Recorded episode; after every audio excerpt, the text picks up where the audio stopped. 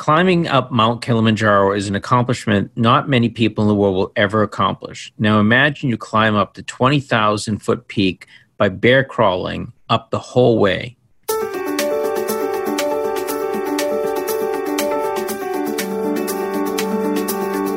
All Inclusive, a podcast on inclusion, innovation, and social justice with Jay Ruderman. Hi, I'm Jay Ruderman, and this is All Inclusive. My guest today is the first person to bear crawl up Mount Kilimanjaro and Mount Aconcagua, Kyle Maynard. Uh, Kyle, welcome, and I'm sure this is going to be a really interesting discussion. Uh, maybe I can start out by just asking you a little bit about what it was like to grow up, and uh, you know, with your family and and your um, your friends and and what was life like from you know the time you were a toddler to growing into you know an adult? Yeah i um to give your your audience a little bit more of a perspective um, on my disability so it's congenital amputation. And um, my arms end at the elbow and my legs end at the the knee. Being born with it you know I've, I've never really known any other way. So um, my family's attitude growing up was to try to make things as, as normal as possible and um, you know do everything they could to try to uh, just to help me adapt into a world that wasn't necessarily fit for for me to be able to adapt in as i'm sure many of your listeners can can relate to whether they had the disability all throughout their life or or something that they you know had from an incident or injury or illness. Um, you know, they, I think that it just taught me that mentality though that every single person on the planet has a disability. It's probably one of the one big things that, that unites us, and just to not be limited by it. So what that looked like growing up, you know, was just learning how to you know pick up a spoon and drop it a thousand times until I figured out how to go and, and feed myself. You know, now hold it just between the ends of my arms and swing it around to go and, and scoop up the food. Um, to you know, driving a fairly minimally adapted vehicle. Um, living on my own in uh, out in you know West Coast for for five years. You know, three thousand miles away from home, and um, you know, getting to to wrestle, compete in jiu-jitsu, football, and um, climb some of the highest mountains in the world. So, it, frankly, like none of those things I would have ever imagined would have been possible in the you know in the beginning. And um, it's amazing. I think what can become possible once we stay focused on on um, on the possibilities. And your sisters, um, I guess you have three sisters uh, who seem to have been really um, just accepting you as as as their brother and and being really supportive of you growing up. I'm sure that was also, you know, that household that you grew up in was a very strong um, household to to have your childhood. Yeah, they um, to kind of illustrate like a ridiculousness of of the point of um how uh, you know they they didn't try to focus on the disability basically. So there was um, at home it just you know wasn't really something that we put a lot of attention or focus on. You know we called it like the Jedi mind trick, right? Like they they just tried to focus the attention towards something else, and it's almost like perception becomes reality in a certain way. Like perception is perception and reality is reality, but like what we perceive is a great deal of like what you know what a reality becomes. And so my sister, one day, she was like at school, and there's a, a new kid that came to class that was an amputee, and um, and she was like, "Mom, mom, um, this kid came to school. He doesn't have an, uh, he's missing an arm. I wonder how he does this. I wonder how he does that." And my mom told her, she's like, "You do realize like your brother doesn't have arms or legs." And she was like, "Whoa, I never even really thought about that." Hmm. you know, and so it's kind of uh, something that I learned that really changed my life when I learned it was the idea that the map is not the territory. You know, and what that means is like when we're navigating through a specific territory, then, you know, our, our ability to be able to navigate through that territory is only going to be as useful as the map that we actually have. And, you know, it's the map is never going to be the territory itself, right? The, the territory is infinitely complex. But yet, the closer we can get the map to the territory itself, then the better we're able to go and navigate. So, you know, you are an athlete and and in many ways an extreme athlete. And growing up, you really you know focused on on sports in high school and and decided to to wrestle. In fact, you lost your first 36 matches in your senior year, but end up becoming 12th in the nation. Where did that drive come from? Was that was that because of bullying, or is that just something inside saying I'm going to put my focus into being the best athlete I can? It was a lot of factors. I, I can't I can't think that it relates back to any one thing, but I think that um, you know bullying is an interesting thing too, right? Because I mean, it's it's something that if I, can't say that it didn't play a factor or a role, right? That like the idea, you know, the, the sports that I specifically got into were very like, you know, sort of masculine, you know, or like the combat sports, right? Like like or like very challenging things like climbing mountains, things things of that nature.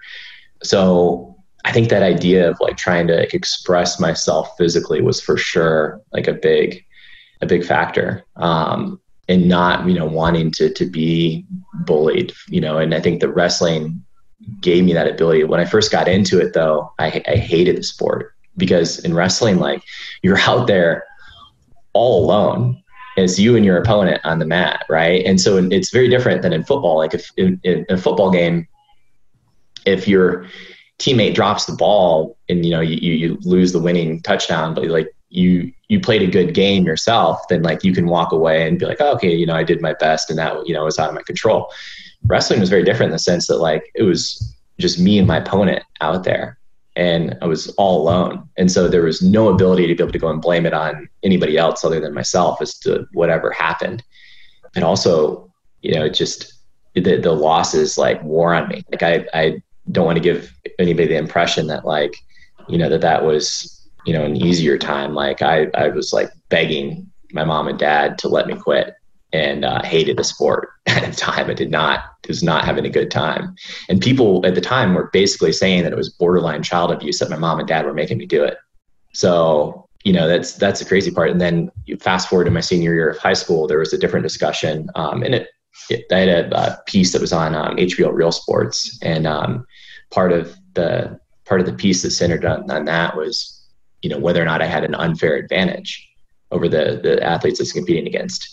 And so, you know, it's just quite a juxtaposition from where I started, where, you know, it was zero and 35 when I first started out and, and absolutely, you know, hating the sport. Then all of a sudden, my senior year of high school, you know, winning 36 varsity matches and, you know, getting to go and beat state champions and um, state placers and um, compete at a, at a high level. So let's talk about that. First of all, tell me about your coaches, because usually um, coaches play a pivotal role in either encouraging athletes to move forward or uh, deterring them. So uh, my guess is that you were blessed with with some really special coaches. For sure, I was very blessed with the the coaches that uh, I've had in my life. Um, my football coach, because I, I started out football was the first organized team sport that I played. And there was even a, a, bit more discussion as to whether or not I should be allowed to play in football. In fact, there was um, a seven member board and uh, that was deciding whether or not I was allowed to play. There was three votes for me, three votes against me. And my football coach, Tom Shy, had to go and lobby and fight for the seventh vote for me to be able to play. Had he not done that, then we wouldn't be having this conversation. And you know, the the idea was that it was going to be too dangerous to be, you know, hurt or liabilities, all of those things. And and I completely understand that. You know, literally like the, the way that I was would tackle people was I would take my helmet and I would smash it into my opponent's shins as hard as I could. so sounds painful. Yeah, it probably was more for them than for me. But you know, I think you know, in the, in the, world of like the the head injury stuff that we have today in conversation, like I don't think that I would be allowed to play. Which then begs the question of like, is that the right thing for for us, for the world, for society? Like, you know, um, because if I hadn't been allowed to play and hadn't been allowed to do that, then it would have turned out as a very different path. And my, my wrestling coach, he would get down um, with my dad in the first early goings. He would stay after practices and like he was the head high school varsity coach and would stay after in the youth program and spend a significant amount of time working with me where he would tuck his arms into his sleeves and try to roll wrestle from my perspective to go and give me an idea of you know how to how to move and um you know, try to come up with moves from my perspective.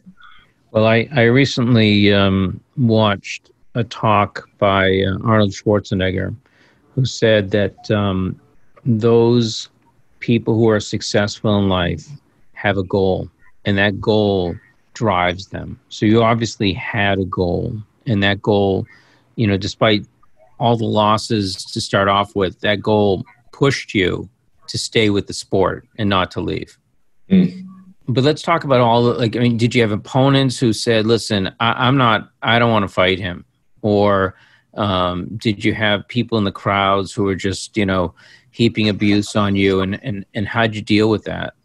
Not so much in wrestling. Um, in wrestling, it, it didn't seem to be that that much of an issue. There there was some debate, you know, I think mostly among the parents of the kids that I beat, that they were trying to come up with things where they're like r- absurd, ridiculous things, where they're like, Kyle can't put his hands above the starting line, mm-hmm. you know, and, and like a very like legalistic interpretation of the rules to try to like deter me from actually doing it. And so I think my coach went to a rules meeting, had conversations with the referees, and they were able to to move past that. Um, in MMA, it's a bit of a different scenario. Um, I did have a number of opponents who backed out until I, I actually got uh, my opponent that I fought, Brian Fry, in in the fight, and I give him a tremendous amount of credit for for taking that fight because it was just, I think you know at the time I had been on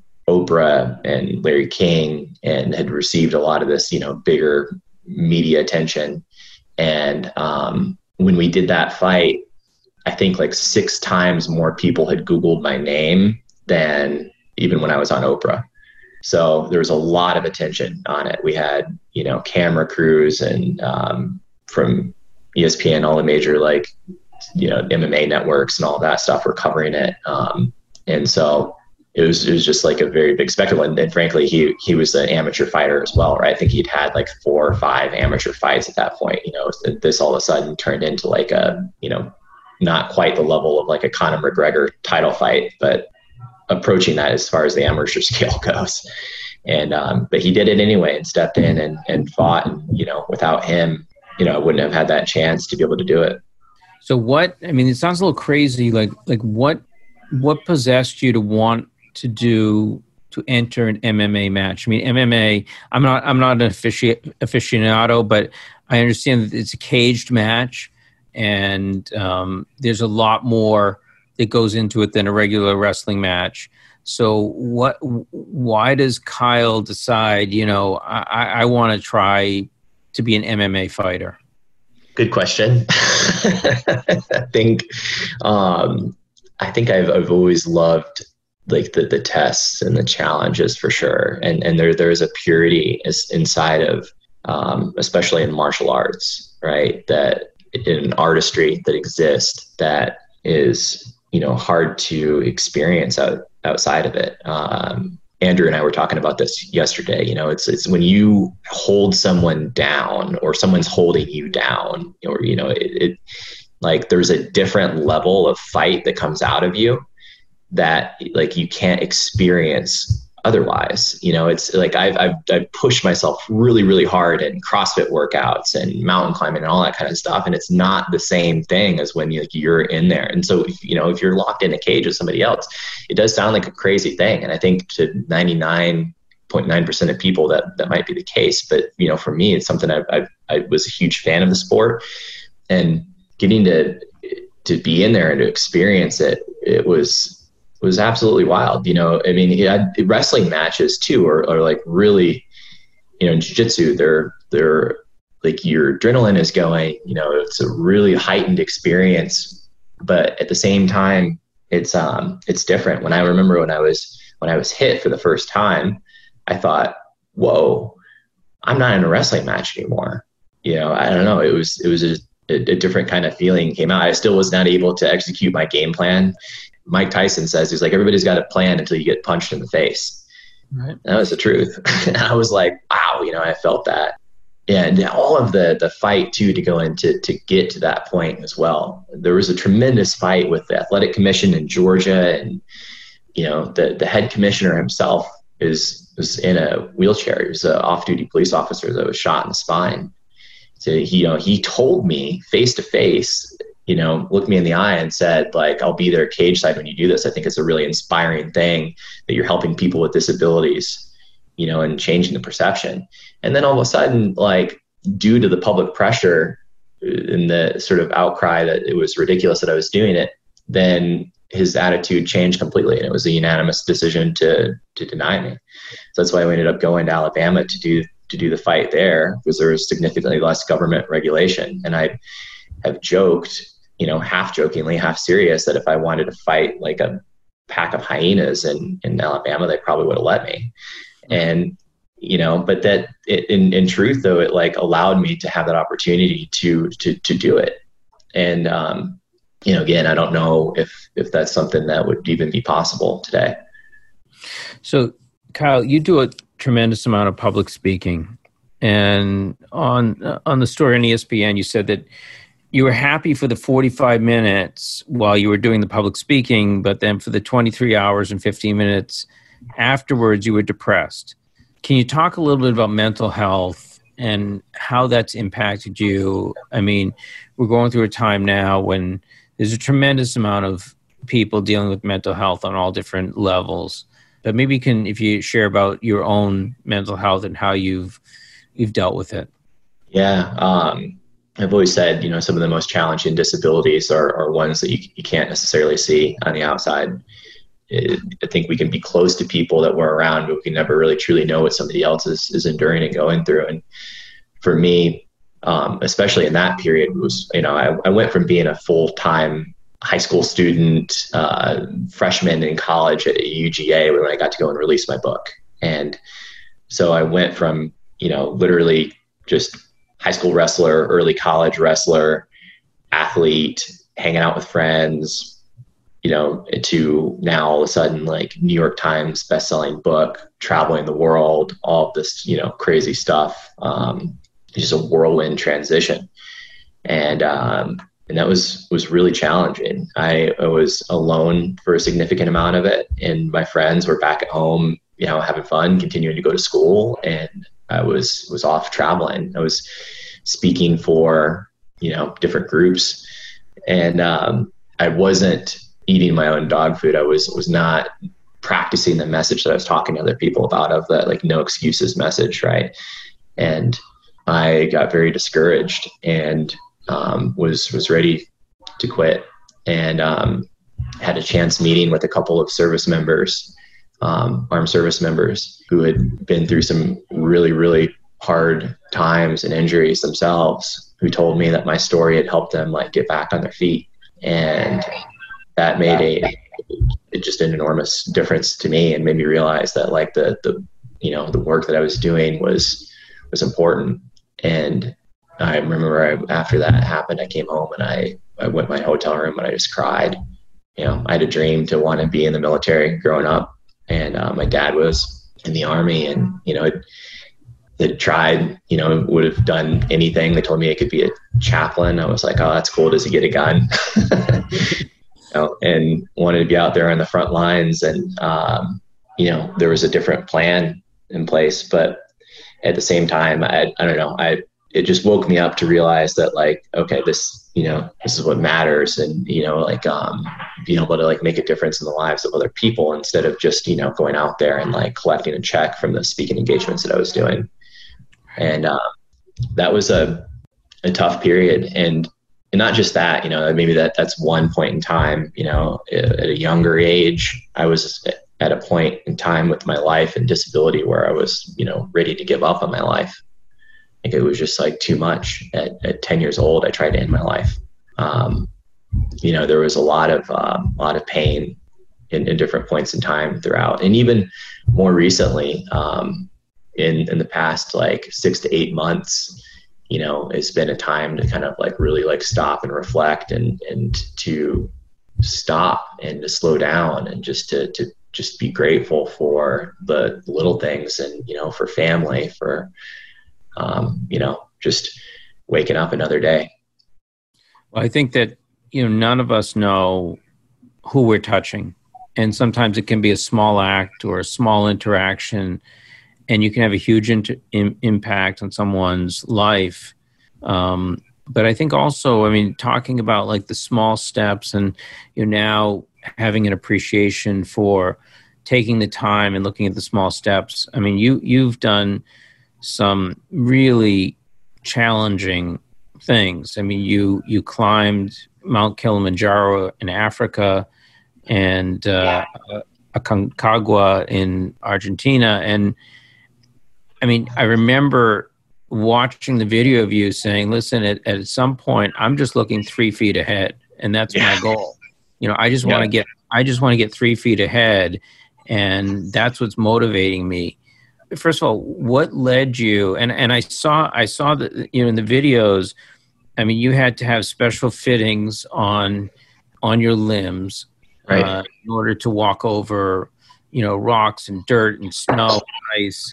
Um, and you're doing a bear crawl, which you know, for those of us that work out, a bear crawl across a room is is is excruciating. Uh, but to to do it, you know, for miles up up a mountain, why'd you do it? What what what possessed you to do to do those climbs? I'd say the initial possession occurred because I wanted to go places that my wheelchair couldn't take me. You know, there there are no handicap ramps on Kilimanjaro. You know, there's not there's not going to be a um, you know a tram line that gets you to the top. And frankly, even if there was, it's a very different experience. Like there's a there's a, a mountain in, in, in Atlanta called Stone Mountain that um, you know it's I think it's it's the technically the, the largest continuous hunk of granite in, in the world. Right. And, um, I know it well. About, very, very controversial in, in, in today's day. Yeah, it is indeed. Um, it's also, you know, been a really special place for me to where I started my climbing. Um, I literally, when I started climbing, had bath towels wrapped around my arms and my feet, um, and my friends had helped duct tape on to um, to, to hike it. So it's about 900 feet above you know, above ground. And um, I had been to Stone Mountain with my family a bunch of times growing up. Whenever somebody would come into town, and we'd go and we'd take pictures, and you know, it's a cool experience. When I hiked it for the first time, I literally like tore all the skin off my arms. I was brutalized from the experience. It was a CrossFit competition. The first workout was a thousand meter row and then a sprint up Stone Mountain. I did it in leather welding sleeves and um, it was just you know a really painful thing. I literally, I took an hour and forty something minutes. I think an hour and forty six minutes maybe. Uh, most people finish that workout in 25 minutes, and I got to the top and was like, wow, this is like like totally different. Like it's actually like really beautiful. And so I'd been to the top before, and then all of a sudden when I got to the top, you know, after climbing it my own um, steam, then it was just a totally different experience. So you're climbing Kilimanjaro and um, you reach a point, I don't know how far up, but, but miles up, and it's just excruciating. And, and you're, you're telling yourself, and your and, and your fellow climbers, I, I just don't know if I can do this. And, and a decision is made to climb a much more difficult route uh, called the Western Breach, which is very rocky. And uh, you know, in the video, you're like, "Let's do it. I'm going to do it." Can you can you talk about that decision? Like, what you know, put your you're all the way up there, and and you put yourself in in an even more dangerous situation. Yeah, um, I knew that going the Western Breach route would shave off five days of the total trip time. And so I was looking at like a longer, slow death. Basically, like I had like a pebble inside of it wasn't like a pebble. It was sort of like a there was a part of my right arm socket that was like a princess in the pea kind of like thing that was just grinding into my arm. It was creating some of the most intense pain I've ever felt. And I I was at like a, a breaking point and knew that like five more days of that was just not going to work. But I knew that I could get through one day of, of anything. I was like, you know, one day can get through anything. And I knew as long as my guide you know, determined that it was safe, you know, and, and that we could go, we, we ultimately had a team meeting and, and presented the option to everybody and said, you know, that we can split into two groups. One group can continue to go on the original path, you know, if people choose to do that, and the other group can can go up. And everybody decided to just stay, which you know I'm almost going to get like emotional thinking about it um, because we ended up you know relying on each other a lot there um, to do it, and and really that one day was a brutal day. And there was you know it was steeper path, rock fall, um, and it was you know that was a it was a really just special day because that was the first day that I recall touching ice.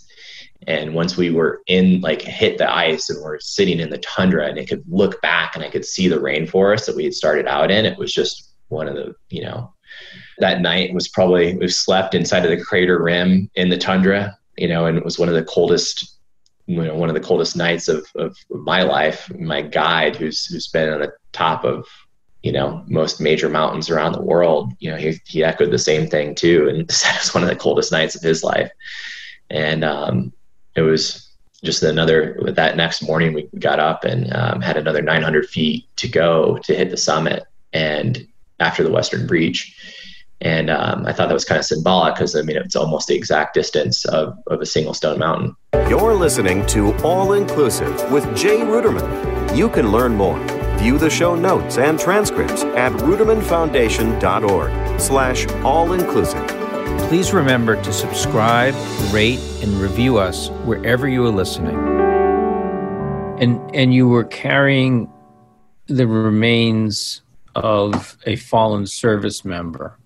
And, and is it someone that you knew or, you know, because it seemed to be a very symbolic you know to get to the top to be able to disperse the ashes on the top uh, was something very important to you can you talk a little bit about that yeah um, i met corey's mom corey johnson was the name of the, the soldier i met his mom in a gym in arizona before before we left and um, and she had, had lost him i think five months prior and um, he had a wife, had uh, two little girls. I believe his wife was pregnant with their third daughter when he left on his final deployment.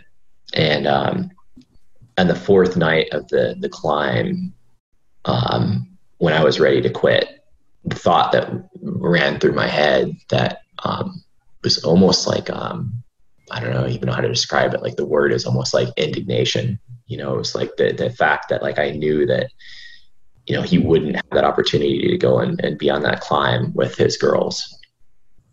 And that I was there and that I, I was choosing to, to, to be there and to, you know, like I still had that like choice to be alive and continue to push to the top. And I felt like a presence there with me. I felt, you know, I felt like I, I had him as like our, our 10th, you know, teammate in addition to all of the, the we had nine Americans on the team. Um, you know, Corey is sort of our honorary 10th teammate. And um, that moment of getting to leave Corey's ashes there on the summit on Kilimanjaro was, you know, was, was absolutely, you know, I've described it as the, the biggest honor of my life. And I believe that to be the case.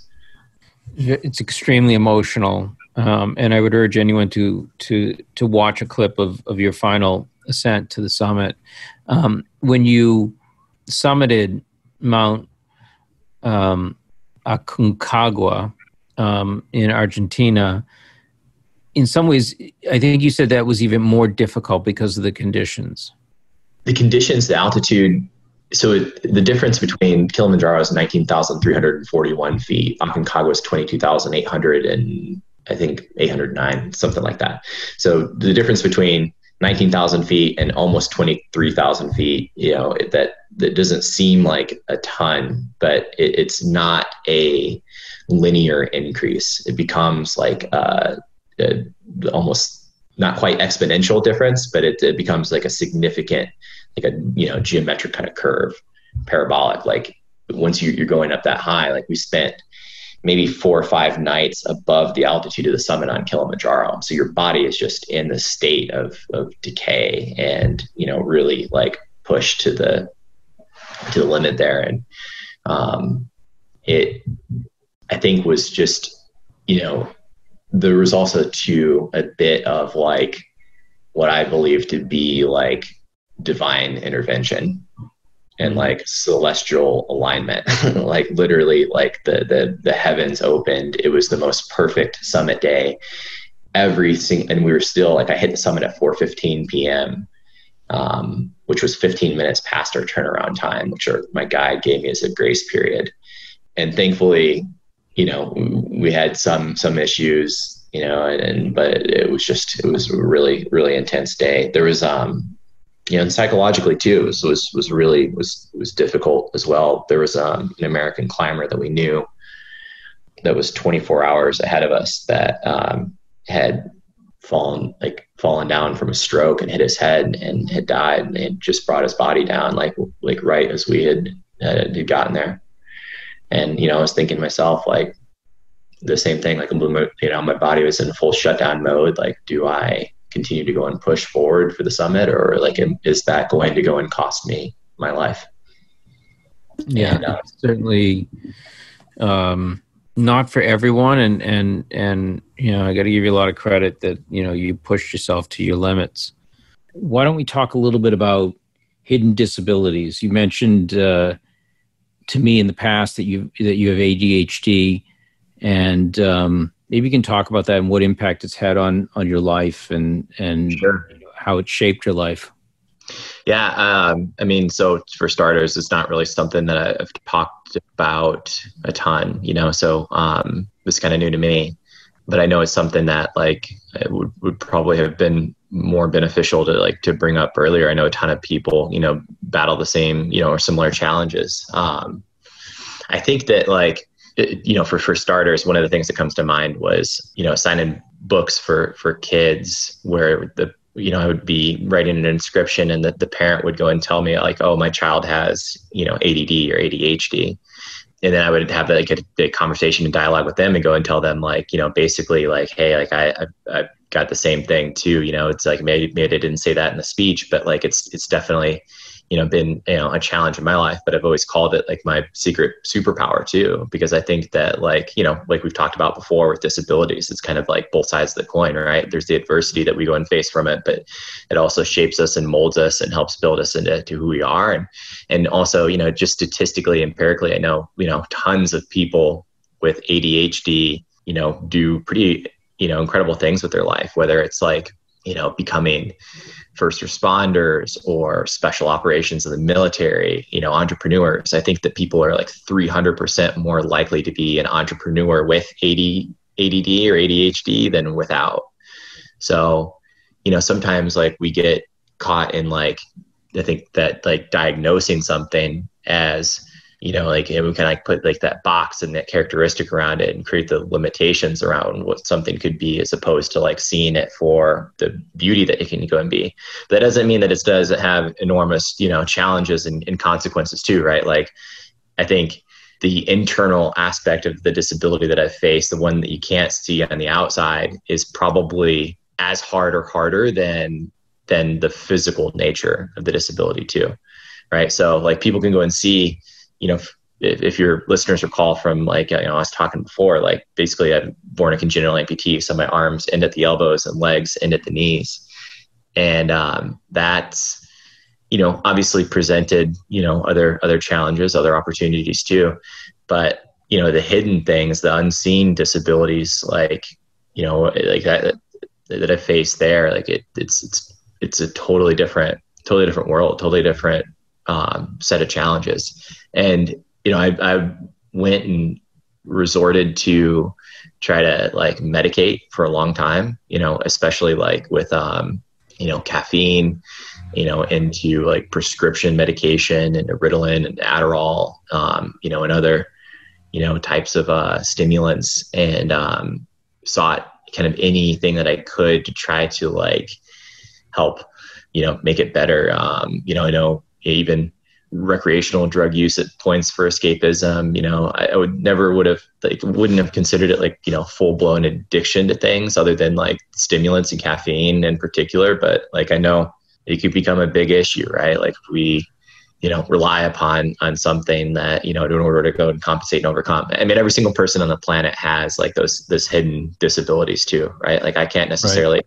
look at you and know what yours are and that's the crazy part about it too so it's like what do we do with that? Like I, I, figured, you know, that would just it would be interesting to have this conversation with you and, and open up and like and share about something I never really shared about before. Right. Yeah, I, I have a son with ADHD who um, you know, I, I can just tell he's going to be a great entrepreneur and it's part of who he is. And uh, you know, I think with uh, especially with uh, mental health issues, a lot of us don't want to talk about it, and there's there's a tremendous amount of stigma around it but um, you're a very visible person and and you've been you know um, very outspoken about you know what you can do and what you've been, what you've accomplished um, as a person with a disability.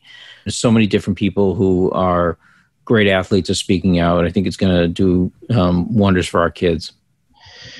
Yeah, I'm I'm hopeful for that too. I mean, I think that like if if I put myself in like you know in your in your son's shoes, for instance, right, like if I got diagnosed with something that you know most people would go and look at and you know and, and think of it as is this like really negative thing but then i go and see other people that have done successful you know like lived a, great life and you know achieved great things that had the same thing it, it completely kind of like reframes and shifts the the disability you know it would make me more more proud of it in that way right like i would want to embrace it and I don't want to downplay or diminish like the, the difficulty that something is, especially with ADD, right? Like it's, you know, but then at the same time, it's like, like the positive side of that too, though. Like I realized that like, wow, like that's actually like a huge gift and a superpower to be able to go and see, you know, different threats or things like that, or, you know, other things that other people wouldn't necessarily realize respond to. ADD people too respond to fear in a, in a different way. That's why like most people so like you know like first responders and uh, oftentimes you know military um, and you know like i'm sure maybe frontline workers on, on any level right now that like you know like have to deal with like that response to fear you know and, and going into scary situations. You know entrepreneurship in and of itself is like a scary thing right? You're, you're taking like an unproven concept and you're you know you're trying to go and make something work with it and trying to like adapt it. And you know you don't necessarily know if it's going to work right? But then at the same time like if you never know you never you, you don't you know if you don't try you never know. You know you don't get to have like you know like a company like a uber you know appear overnight and, and completely like change the the entire like world right? Like if without somebody that has like that kind of thinking of like just you know thinking in a, in a totally different way. So yeah. i think that that's i mean not, I, I think there's so many people in history that have probably had um, mental health issues that we just don't know about. But it was part of who they were and or who they are, and it made them great entrepreneurs, great artists, um, great athletes. And it's something that you know I, I, I totally get you. I mean the the the traditional classroom for someone who has ADHD or ADD is not the the the, the best environment, but you know, um, it doesn't have anything to do with intelligence. Doesn't have anything to do with the you know your abilities to succeed. And I think you know we have to blow those stigmas away in order to uh, allow people to feel good about you know who they are and, and and what they can do in our world. Yeah, you know, not only is it like is is the traditional classroom not set up for people in, in that it's it's almost like the exact opposite, right? Like it's there's that latent aspect of our of our DNA and our, our like you know our, our, our biology that we're suppressing, especially among like this specific group of people who are potentially some of the most important people in our society, in our culture, that you know are like are, are you know effectively at times just being punished because you know you can't sit still and you know listen to a lecture or, or, or whatever like you know right. but then at the same time they can go out and solve you know enormous problems and you know and, and be great leaders in so many other ways in so many other industries. Right. So i'll tell you something about my son. You know he's been um, uh, diagnosed and and and doctors have said listen if you are going to succeed in a classroom environment you have to take some medication to handle your um, executive functioning and be able to sit in the classroom and and and keep up with the work and he's like i'm not doing it i'm not taking medication you know i will not do that and um, we're like all right you know that's your choice but this may be difficult he's like no you know it doesn't i don't feel myself and he's like, there are, I have friends who do take it, I have friends that don't take it. And I don't want to take it. I want to feel myself and, and I'm, I'm going to do fine in school.